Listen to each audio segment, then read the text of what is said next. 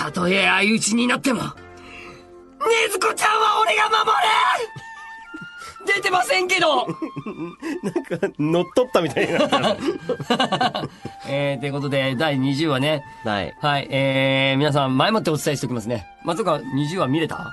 見てない。見れてないよね。そうだよね。うん。だって、事務所から昨日もらったんだもん、資料の大ええ映像。えうん。えー、見れておりません。はい。さあ、というわけでね。はい。えー、ここからですね、あのー我々映像も見れておりませんし、はい。ね、えー、なんなら、えーこれを聞いてくださってるね、皆さんの方が、えー、きっと、えーこの話に関しては詳しいんじゃないでしょうかね。はいえー想像でいろんなお話をさせていただきます。えー第20話ね、えー、相打ち覚悟でね、ルイの首を狙う炭治郎、えーそして禰豆子の意識にね、亡くなったお母さんが、えー呼びかけてね。はい。うん。今のお母さんかい 大丈夫ね。突っ込まんといてください。怒られないかい？大丈夫かい？はい、そしてね、えー、炭治郎の絶対絶命のピンチに禰豆子は、血気術、バッケツ。えー、こちらの方をね、放ちますね。えー、禰豆子の血が染み込んだね、えー、ルイの糸が焼き切れていくわけなんですよ。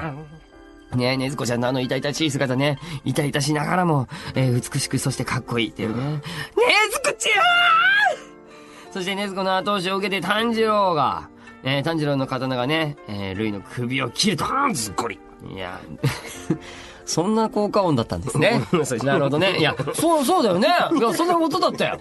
ずっこりっていう。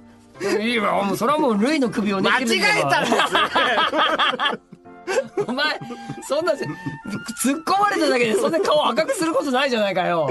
ずっこりってなんだって思って。ちょっと、ずっくり、ごめんね。ずっこりがあまりにも印象的すぎてちょっと突っ込んでしまいましたよ。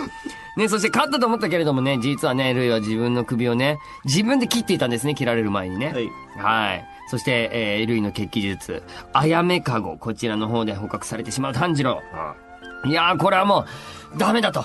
あーいよいよもって鬼滅の刃アニメ、カンと、えー出てしまうんじゃなかろうかというところで、出てきました。桜井貴弘。桜井貴弘が駆けつけますね。いやー、さすがですね。桜井さん。いや、もう本当ね、アニメーションという枠を超えてね、桜井さんが登場します。えー富岡義勇ですね。えー桜井さん演じるね、富岡義勇が、えー全集中水の呼吸、えー11の方、なぎで、えー、類を仕留める。いやー、もう、これはね、映像仕様、テレビアニメーション仕様ね、なんて言うんでしょうね、最高にして最大に美しい技。えだったんじゃないかなって。ええまあ、あまりの美しさにね、ええ私、こう、目をつぶってしまいましたね。美しさが。もう輝かしくて。ああ、もう、もう、だから、どういう美しさだったのかっていうのはね、ちょっと私、あの、捉えきれませんでしたあ。美しすぎて。うん、見れなかったんでね、いやー、すごかったね。そうですよ。僕もあの、こう画面から、うん。